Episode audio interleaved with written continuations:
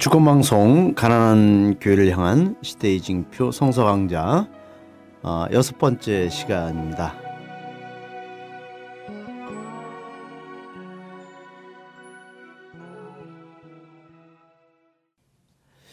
그 제가 금년 1월 초에 그 심근경색으로 갑자기 병원에 실려갔습니다.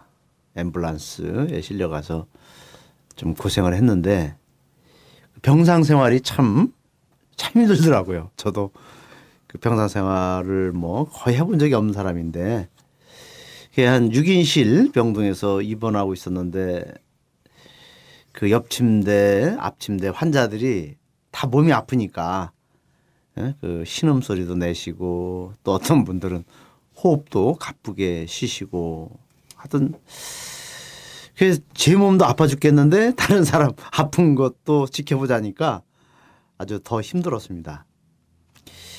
그 저는 그 제가 이렇게 이번에 좀 많이 깨닫고 경험을 한 건데 예수님께서 그 어? 고통받는 사람들 이렇게 고쳐주시고 또 그들을 참 돌보셨는데 그, 그 이유가 뭔가 왜 그랬는가 이제 그 성서적 근거를 찾아봤더니 탈출기 2장 23절에서 25절에서 제가 찾아왔습니다. 이스라엘 자손들은 고역에 짓눌려 탄식하며 부르짖었다. 하나님께서 그들의 신음소리를 들으시고 당신 계약을 기억하셨다. 하나님께서는 이스라엘 자손들을 살펴보시고 그 처지를 알게 되셨다. 예, 그래서 하느님께서는 우리들이 나쁜 권력자로부터 억압당하고 시달리면서 신음하는 소리를 다 들으시지 않을까 그런 생각이 듭니다. 그래서 저는 그 제가 이 신구약 성서 중에서 가장 제가 아, 이렇게 많이 묵상하는 대목 중에 하나가 바로 이 탈출기 신음 소리를 들으시는 하느님 또 그들의 처지를 아시고 어, 해방과 자유를 주러 오시는 하느님. 그게 제가 항상 그 그런 하느님을 저는 이렇게 믿다고 고백하고 있습니다. 어떻습니까? 이, 이 대목이 아주 중요한 대목 아닙니까? 그렇습니다. 소장님? 예, 그렇습니다. 예. 그러면 이제 오늘 우리도 고통받는 사람들의 친구이신 예수님을 좀 공부하기 위해서 그 예수님께서 그 많은 병자를 고치셨다. 예, 그분 맞죠? 예. 1장 29절부터 34절 마르코 보고 예, 예. 예, 그걸 한번 좀 낭독 부탁드리겠습니다. 예. 그들은 즉시 회당을 떠나 야고보와 요한과 함께 시몬과 안드레아의 집으로 갔다. 시몬의 장모는 열병으로 누워 있었다. 사람들이 즉시 그 부인에 대해 예수께 말씀드렸다. 그분은 가까이 가셔서 손을 잡아 부인을 일으켰다. 그러자 부인에게서 열이 떨어지고 부인은 그들의 시중을 들었다. 저녁 때가 되어 해가 졌을 때 사람들이 병자와 귀신 들린 사람들을 모두 예수께 데려왔으며 온 동네 사람들이 문 앞에 모였다. 예수께서는 갖가지 병으로 고생하는 사람들을 많이 고치시고 많은 귀신을 쫓아내셨다. 그런데 그분은 귀신들이 말하는 것을 허락하지 않으셨다. 귀신들은 예수가 누구인지 알고 있었기 때문이다. 네. 그 시몬과 안드레아의 집에 그 시몬의 장모가 계셨네요. 예. 어, 그리고 시몬이 처가살이를 뭐 할 수 있다고 보십니까? 그 시몬 베드로는 요한복음 1장 44절에 보면 베사이다 출신입니다. 그러니까 네. 그 지금 시몬의 집인 여기 그 갈릴레아 호수가 아닙니다. 어. 그래서 시몬이 태어난 동네 밖으로 오, 장가를 들었는가, 즉 처가살이를 했는지 하고 지금 네. 의문이 생깁니다. 네. 어, 시몬이 집이라고 하는 여기가 시몬이 집인지 아니면 처가인지도 잘 모르겠고 네. 거, 거기에 아, 자기 동생과 장모가 있다고 하니까 혹시 음. 장모가 사위 집을 잠깐 방문했는가 네. 그런 어, 생각도 들고 그러나 이상하게 그 시몬 베드로의 아내는 언급이 없습니다. 그랬어요. 근데 처가살이는 그 당시에는 아주 드문 일이었어요. 음. 하여튼 좀 약간 의아한 귀절이 지금 나오고 있습니다. 아, 예. 그래요. 그 예수께서 이제, 이제 본격적으로 이제 그 병자를 만나는 그런 이이 규절이 나오는데 예수가 이제 그 시몬의 장모를 고치셨지 않습니까? 예, 예. 그리고 많은 병자를 응? 고쳐주셨다 이렇게 하는데 예수님은 의사라고 볼 수가 있습니까? 어떻게 병을 그, 고쳤죠? 그 당시 의사를 전문적으로 양성하는 학교는 없었고요. 아. 그냥 민간 요법으로 이렇게 치료하는 그런 의사들이 있었습니다. 네. 그리고 그 당시 의사들은 사회적인 평판이 아주 나빴습니다. 어. 그 당시 의사는 절반은 사기꾼 취급을 받았습니다. 어, 왜냐하면은 아무래도 어, 전문적인 당시 의사라고 하더라도 의료 수준이 많이 낮으니까 치료하는 확률이 떨어지겠죠. 아하. 음. 의사로 예수가 나온 것은 하느님이 그 아픈 사람을 돌봐 준다라는 상징으로 이렇게 그 치유 행위가 나오고 있습니다. 음. 종교 창시자 중에 예수처럼 사람들의 질병을 고쳐준 사례가 많은 경우는 없습니다. 아. 예수가 유일합니다. 음. 그래서 예수의 치료 행위는 하느님이 그 병든 사람을 음. 어, 고쳐준다라는 상징으로 이렇게 나와 있는 것 같습니다. 음. 예수가 실제로 어, 치유 행위를 일부 했다는 것은 역사적으로 사실인 것 같습니다. 네. 근데 그 당시 병은 또 그 범위가 다양해서 어, 육체적 질병뿐만이 아니고 정신적 스트레스까지도 병으로 했기 때문에 그렇죠. 마음의 질병도 예를 들면 예수님이 누구를 위로해 주었다, 음. 마음을 좀 달래 주었다 이런 말도 그 당시 표현으로는 그 정신병을 고쳐 줬다 이렇게 해석할 수도 있습니다. 음, 그러니까 넓은 의미에서는 이제 예수님은 고통받는 사람들에 예. 대한 관심과 그렇죠. 또 그들을 어떻게든지 그 고통으로부터 벗어나도록 예. 그죠? 많은 온갖 노력을 다 하셨다. 그럼요. 그렇게 생각하는 게 좋겠네요. 예. 그렇죠? 그리고 그 병을 고친 행동이 이 복음과 어떤 무슨 관계를 갖고 있죠? 몸이 아픈 사람들은 그 당시 사회적으로 지위가 아주 바닥이었겠죠.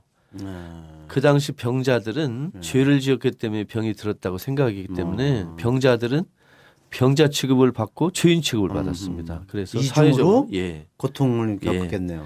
그러면 우리 시대에는 병자는 네. 경제적으로 생산 능력이 중단됐기 때문에 또 차별받지 않습니까? 음. 그래서 병자는 어떻게 보면 가장 낮은 사회적 지위에 있는 사람들인데 음. 그런 사람들에게 예수가 맨 먼저 다가갔다. 이게 아. 가 핵심인 것 같습니다. 그러니까 병자가 육체적인 질병뿐만 아니라 사회적으로도 소외받는 그렇죠. 그 예. 계층이었네요. 그죠? 그렇죠. 어. 예.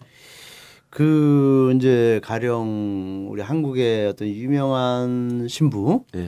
하여튼 뭐 이렇게 뭐 미국도 많이 오고 하여튼 그 강론이 좋다고 그래서 뜨는 신부가 있어요. 근데 그 예. 사람의 그, 그 강론을 한번 들어봤더니 CD로 어우 그참 무서운 얘기를 하더라고요. 뭐냐면은 어 어떤 사람 암이 걸리면 예. 암이 왜 걸리냐 이제 그분의 주장에 예.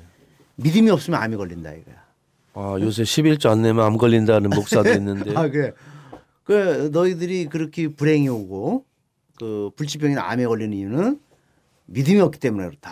그래서 믿음을 에, 너희들이 잘 음, 그 키워서 암에 걸리지 않도록 하라. 믿음이 있는 사람은 암에 걸릴 수 없다. 이것이 논리야.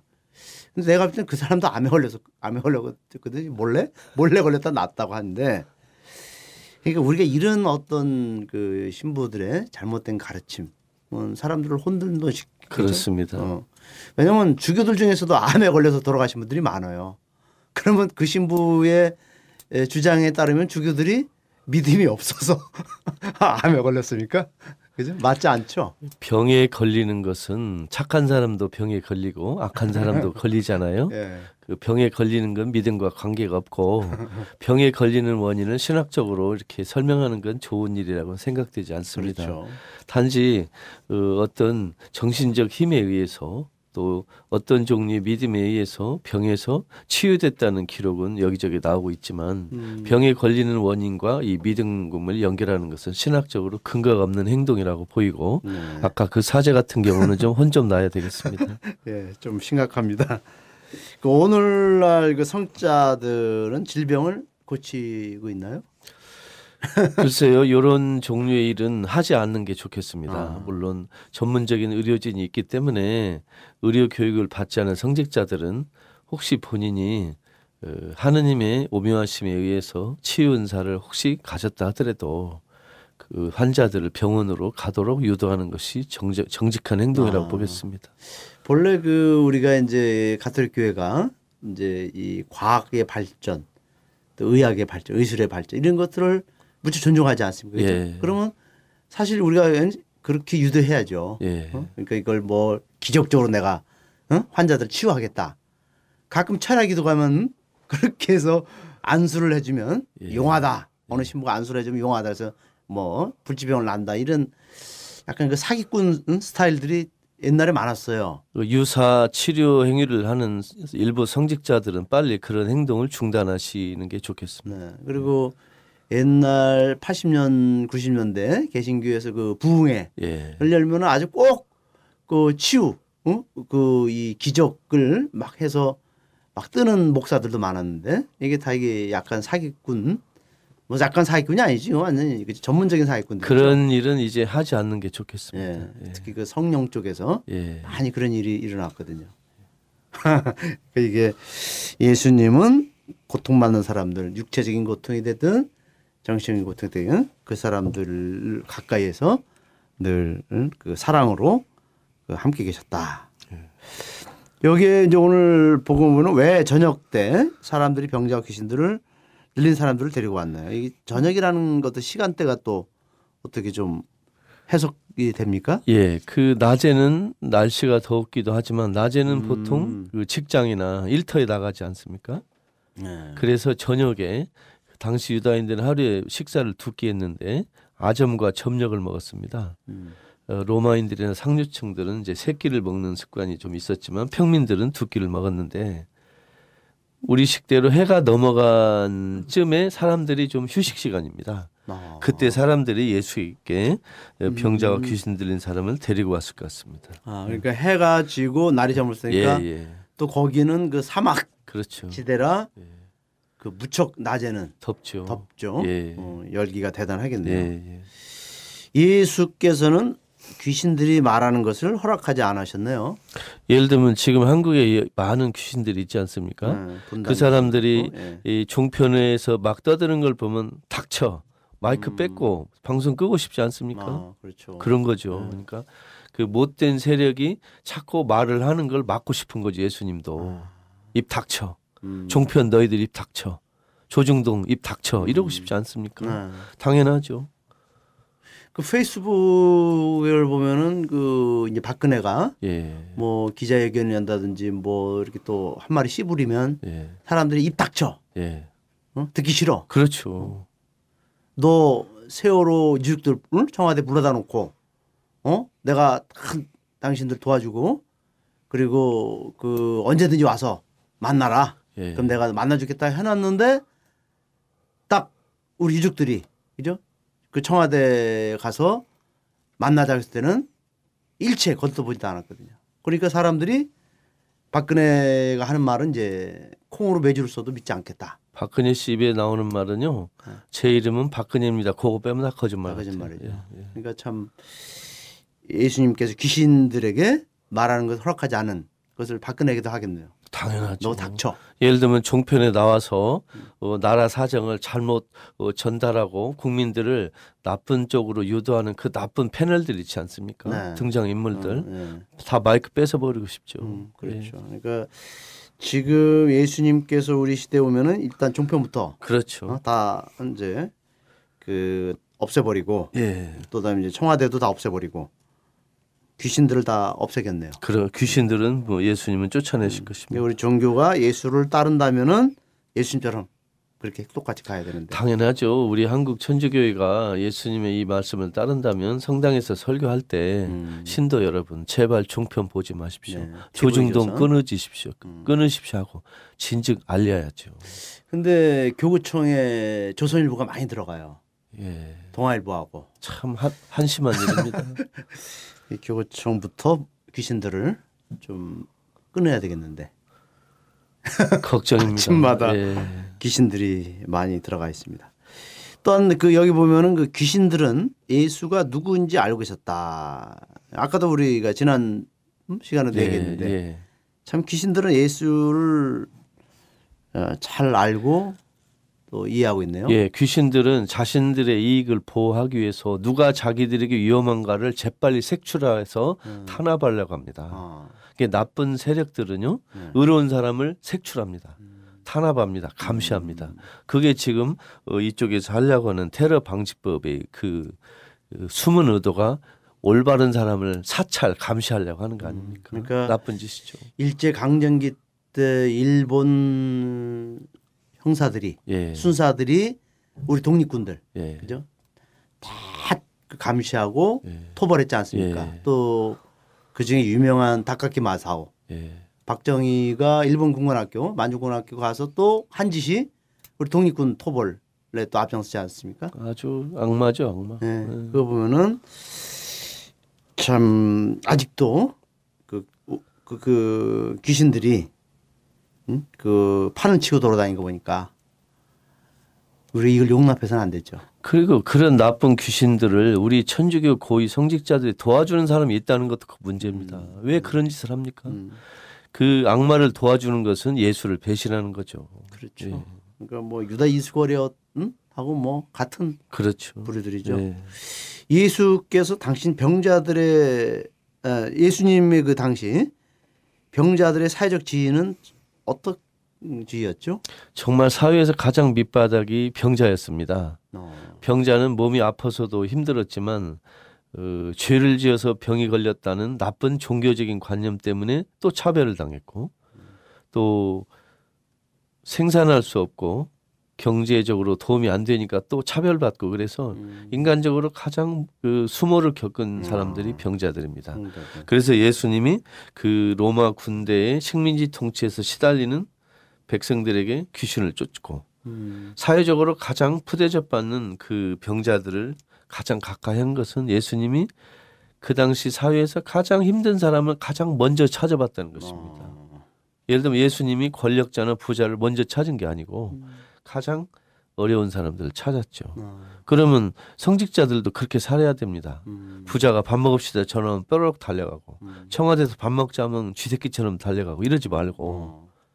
정말 가난하고 어려운 사람을 먼저 찾아봐가지고 음. 그 사람 가까이 해야죠.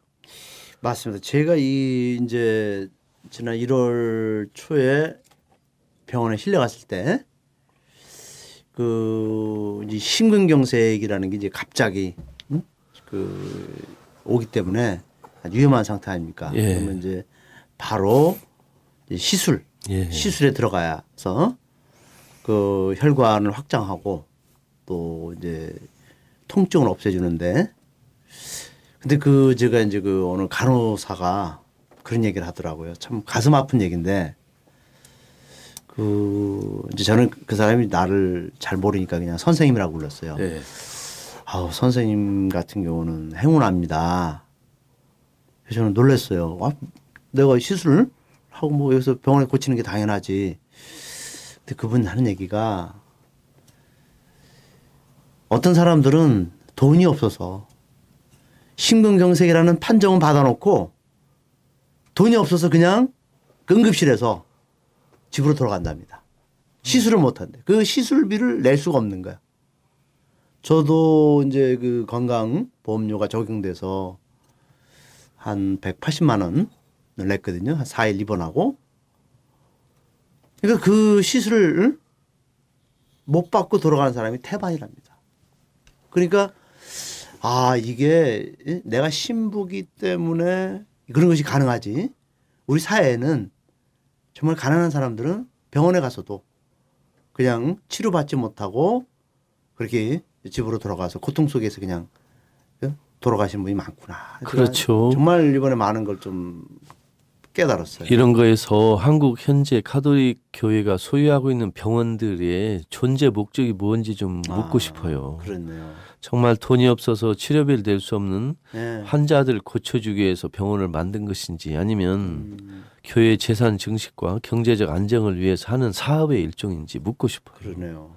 지금 최근에 말썽이 나고 있는 인천 성모병원 문제도 네. 그렇습니다. 가장 신경 써야 될 것은 환자들과 노동자들 아닙니까? 음. 교회의 돈이 아니고 어, 그런 걸 볼 때 너무 가슴이 아파요. 그렇죠. 네. 또각 교구에서 운영하는 교구 재단 병원들은 일단 신부들을 다100% 무료거든요. 그러니까 우리 성자들이 당신들이 그런 혜택을 다 받으니까 우리 사회 저변에 그 이런 혜택을 받- 받지 못하는 그러한 빈곤층에 대해서 관심이 덜한 거죠. 자기는 다 혜택 받으니까. 그래서 아 우리가 이런 특권층에서 그죠 사회 감각을 잃고 살고 있구나. 제가 뼈저리 느꼈어요. 지금 한국 가톨릭교회 성직자들은 한국 사회에서 사실은 특권층입니다. 네. 여러 가지 이유로 네 네. 어, 스님들 중에 대부분은 의료보험이 없습니다. 어. 그래서 나이 드신 스님들이 의료보험이 없어서 이 애가 타는 걸 가톨릭교회 성직자들이 과연 알고 있었는지 어. 또 개신교 목사님 중에 많은 분들이 생활비도 벌지 못해서 밤에 응? 대리운전을 하거나 목사님 사모님들이 몰래 여러 가지 위해서. 생계를 위해서 음. 아르바이트를 하고 있는 걸 과연 한국교회 수녀들이 알고 있는지 그러니까 가톨릭 그 성직 계급은 어, 상당히 안정된 예. 그런 가운데서 보장받은 아니 골프가 기본 취미 아닙니까? 네. 세상에 자기 직업 중에 골프가 기본 취미인 직종이 대한민국에 어디가 있습니까? 가톨릭 신부 빼고는 1%도 없어요. 안 되죠. 예, 없죠. 어, 진짜 그 정도까지. 정말 부끄러워야 합니다. 음, 진짜 더군다나 우리 사회가 정말 그 많은 사람들이 그런 유럽처럼 어떤 그 삶이 안정돼 있고 어? 그리고 어떤 소득이 이렇게 어, 우리 대부분의 그 서민들이 소득이 좀 높다면 저는 뭐 그냥 골프도 그냥 하나 어떤 그 좋은 그런 취미 할수 있지만 그러나 우리 사회가 지금 90%는 다 빈곤층이에요. 예. 그런 상태에서 우리 사제들이 1%의 그 특권층들이 갖는 취미 생활을 한다는 것은 그 예수님의 이 삶 정신과 완전히 그 배치되는 거 죠. 그 사제들이 골프하는 거에 대한 갖가지 그 합리적인 그 핑계를 대지만 네. 정말 성서를 제대로 읽으면 해서는 안 될 일입니다. 음. 당장 그만둬야 됩니다. 그래서 이제 어떤 우리 신부들은 아 우리는 독신을 결혼을 포기하고 독신을 지키고 희생하고 이렇게 사니까 이마저도 어? 해야 된다는 그런 정당성, 합리성 어? 이런 것조차 즐기지 않고 이런 것조차 취미가 없다면 아유 우리가 이렇게 희생하는 것에 대한 보상은 어디서 찾냐라는 그런 또 주장을 많이 펴고 있거든요. 그런 정당화를 과연 사제들이 예수님 앞에서도 주장할 수 있을까 묻고 싶습니다. 그렇지. 그렇게 하면 못 하겠죠. 그러면 다른 나라 사제들은 독신이 아니라 그러면 골프를 안 합니까? 음, 별로 안 하더라고요. 안 하죠. 그리고 뭐 미국, 캐나다 이쪽에는 일부 그 싸기 때문에 하는지 몰라도 한번 남미 가보십시오. 어. 누가 골프장에 가 있습니까? 정신 나간 사람은 없죠. 네. 참 우리가 정말로 이 사순절을 맞이해서 어, 하나님 앞에 양심적 성찰을 해야 되겠네요. 그리고 평신도들도 골프장에 가는 사제를 만나면 권면해야 됩니다. 신부님 가지 마십시오. 거기가 사제가 들락거릴 때가 아닙니다. 하고 맞고 음. 골프채 뺏으십시오. 가서 그냥 강물에 던지시면 그 뭐라고 사제 아무도 없어요. 네. 그리고 이제 우리 마무리 제가 질문으로 예수는 왜 병자들과 귀신 들린 사람들이 관심을 가졌는가? 예수 당시 사회에서 가장 희생자들을 먼저 찾은 겁니다. 뭐. 그러니까 예수도 당신의 종교 운동을 할 때 지식인, 부자, 권력자들하고 손을 잡았으면 전국 규모로 수도권에서 엄청난 운동을 일으킬 수 있습니다. 그러나 예수는 그렇게 하지 않고 저 변두리 지방 갈릴리아에서 어. 가장 낮은 계층 어부를 제자로 모으고 가장 힘든 사람들을 찾아보는 걸로 민중운동, 빈민운동을 시작한 분입니다. 아, 그것이 예수의 특징이라고 보겠습니다. 그러면 그것을 봤다면 우리 그리스도교도 우리가 누구를 먼저 만나야 되고 누구를 먼저 가까이 해야 되는지를 알 수 있지 않습니까? 아, 그러니까 예수님은 사실 엄밀히 말하면 그 병자라는 것은 개인적인 그 육체적인 고통뿐만 아니라 사회적 고통을 그렇죠. 받는 사람들을 말하고 총체적으로 예. 그다음에 귀신 들린 사람들은 그 당시 로마 제국으로부터 피억압자들 응? 그 어떤 자기 민족이 다른 나라에 의해서 지배당하기 때문에 겪게 되는 그러한 그 피 지배자들에 대한 예수님의 그죠? 그 관심 또 여기서 드러난 거죠. 그래서 병자들과 귀신 들린 사람 이야기가 나오면 예수님은 그 당시 사회악, 구조악의 가장 큰 음. 피해자를 먼저 봤다는 시각을 꼭 가지셔야 됩니다. 아, 귀신 들린 것과 예, 구조학. 예. 그건 이것은 아주 깊은 연관성을 갖네요. 그렇죠. 육체의 질병도 음. 사회적인 악의 피해가 나온 결과 아닙니까? 음. 그래서 어, 예수님이 병자와 귀신 들린 사람을 보면 그 당시 사회가 얼마나 억압의 사회였던가. 구조학이 얼마나 심했나, 음, 네. 사회학이 얼마나 심했나는 것을 꼭 느끼셔야 되겠습니다. 아, 그까지 우리가 그 해야 정확한 예. 예. 수님의이 행위들을 인식할 그렇죠. 수가 있네요. 그렇습니다. 예, 그러니까 그 동안에 그런 관점에서 성서를 읽지 않다 보니까 예, 그냥 뭐 성서가 아 마귀 쫓, 쫓았구나 예수님은 어떤 초능력적인 분이로구나라고 해서 좀 어떤 그 신심이 개인 신심 위주로 갔는데 예, 이렇게 이제 해방 신학적 관점에서 보니까 이게 더 분명히 드러나네요. 그렇죠. 구조의 문제, 역사의 문제를 정확히 볼 수 있죠. 어, 예. 예. 그래서 우리가 이런 방송을 하는 것도 그런 차원에서 사람들에게 새롭게 또 다른 관점에서 성서를 보도록 이해할 수 있도록 유도해 그렇습니다. 개인이 병에 걸리거나 마귀 틀린 것을 개인 문제로 치지 말고 네. 구조의 문제다, 아, 역사의 무게의 문제다는 걸 확실히 알으셔야 돼요. 네. 네. 하여튼 오늘도 우리 김우 선생님 모시고 성서에 더 깊은 이해를 하게 되어서 또 참 좋은 시간이었습니다. 네. 고맙습니다. 감사합니다.